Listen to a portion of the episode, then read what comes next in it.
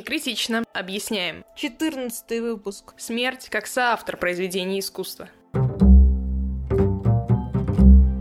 Добрый день, дорогие слушатели! Сегодня мы решили немного вернуться в старые знакомые нам темы. Возможно, кстати, это, конечно, не последний раз, когда мы так делаем, и немного рассказать о работах разных художников, размышляющих в своем творчестве о смерти. Думаю, так как единой темы у работ нет, они все разные, но о смерти, то оптимальным форматом будет тот, где мы будем рассказывать по очереди о разных работах, иногда, возможно, даже перебивая друг друга.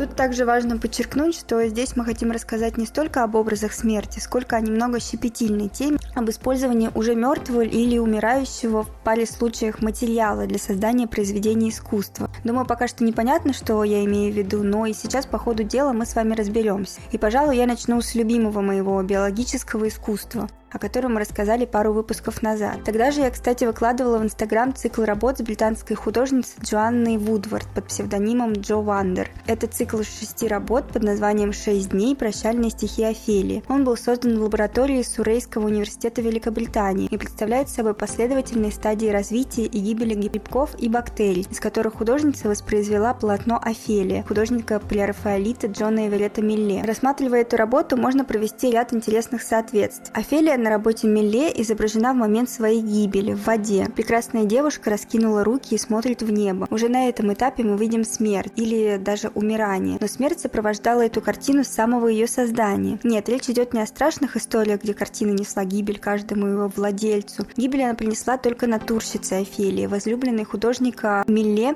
Элизабет Сиддл. Для создания этой работы Лизе приходилось часами лежать в ванне с цветами. Причем вода постепенно остывала и в какой-то момент становилась практически практически ледяной. Неудивительно, что Лизи после таких ванных процедур простудилась и заболела туберкулезом. Болезнь отняла у нее красоту, а Плероф и Элиза тем временем нашли себе новую музу, Джейн Берден. Впоследствии, после тяжелых родов, Лизи мучилась также из-за боли и принимала опиум. И в один момент, не выдержав свалившихся на нее испытаний, приняла весь запас. Таким образом, мы видим, что картина повествует о прекрасной Офелии, песне Шекспира в первоисточнике. Эта картина приводит к смерти натурщицы, а впоследствии Джоанна также воспроизводит смерть Офелии. Но смерть здесь воспроизводится на двух уровнях. Повествование о гибели шекспировской Офелии и на уровне бактерий, ведь они постепенно умирают, являясь произведением искусства. К тому же эта работа недолговечна, и это создает дополнительный трагический эффект для этой печальной истории. Мы всегда открыты к предложениям по темам выпуска. Если у вас есть идея, которую мы можем обсудить, напишите ее нам на почту через Google форму, которая есть в топлинке в описании к этому подкасту, или на Яндекс.Кью.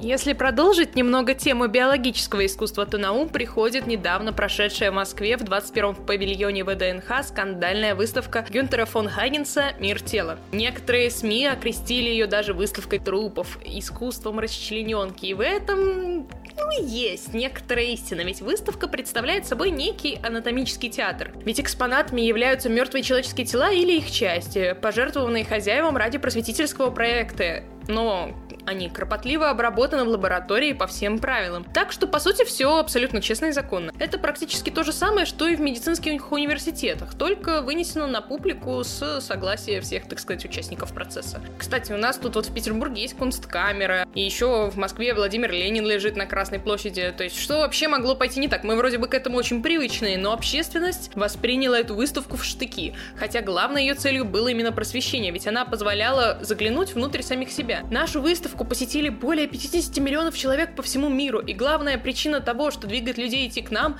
они хотят заглянуть в мир самих себя. Глядя на экспонаты, люди начинают задумываться об отношении к себе, относиться к телу не просто как к дару. Более того, по опросу посетителей выставок 9% респондентов стали меньше курить, 33% начали придерживаться правильного питания, а 35% заниматься спортом и приобщились к здоровому образу жизни, прокомментировала доктор Уэлли во время церемонии открытия. Мы не будем разбираться во всех сопровождающих выставку следственных скандалов, но если хотите, можем как-нибудь записать про это отдельный выпуск.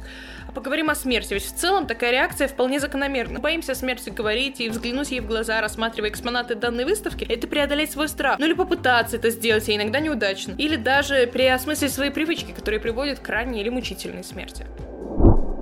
Более легкая форма этой же темы – интересная работа Дэмиена Хёрста. Его «Животные в формалине». Животные, конечно, никаких согласий ни на что не давали, и Хёрст не задумывал свои работы как просветительский проект. Тем не менее, это также довольно интересный пример работы художника с мертвым материалом. Одна из первых таких его работ – это «Акула в формалине», которая называется «Физическая невозможность смерти в сознании живущего». Это произведение является одним из самых значимых объектов британского искусства конца 20 века. Физическая невозможность представляет собой огромный аквариум с формалином, в котором находится тигровая акула. Тигровая акула вообще это один из самых распространенных видов акул. Возможно, именно поэтому был выбран именно этот вид. Чем больше особей на данный момент живет на нашей планете, тем труднее представить, что когда-то они могут исчезнуть из-за промышленного улова. К тому же в 2000-х из-за этого ей присвоили охранный статус, близкий к уязвимому положению. В 2010 году Greenpeace внес тигровую акулу в красный список морепродуктов, наиболее широко продающихся по всему миру. Возможно, не так и далеко понятие осознания смерти в человеческом сознании относительно данного вида. С другой стороны, тигровая акула является также и самым опасным видом акул в тропических водах, что также намекает на смерть, только уже человеческую. Ну а с третьей стороны можно сказать, что в аквариум вообще любое животное можно было бы запихнуть. Суть бы в целом, скорее всего, и не изменилась. В любом случае, тема смерть. И это любимая тема художников еще с древности.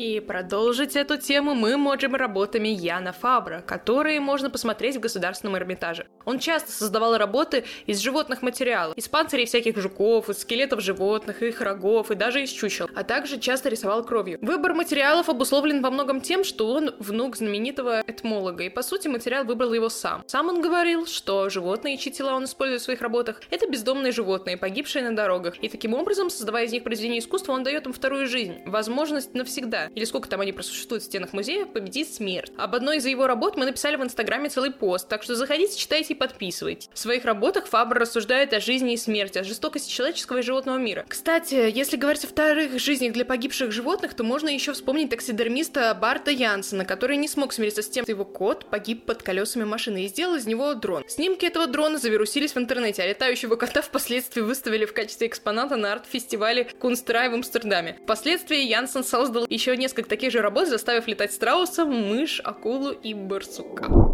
Если вам нравится то, что мы делаем, поддержите нас на Patreon е или Boosty. Ваша поддержка вселяет в нас уверенность, что наш подкаст действительно значим. Ко всему прочему, ваша поддержка может помочь нам покрыть некоторые ежемесячные расходы, которые мы терпим, записывая подкаст и создавая новые выпуски. Это и книжки, и аренда оборудования, хостинг. Заранее признательны за то, что вы не поленились, перешли в описание, нажали на Taplink и изучили опции поддержки.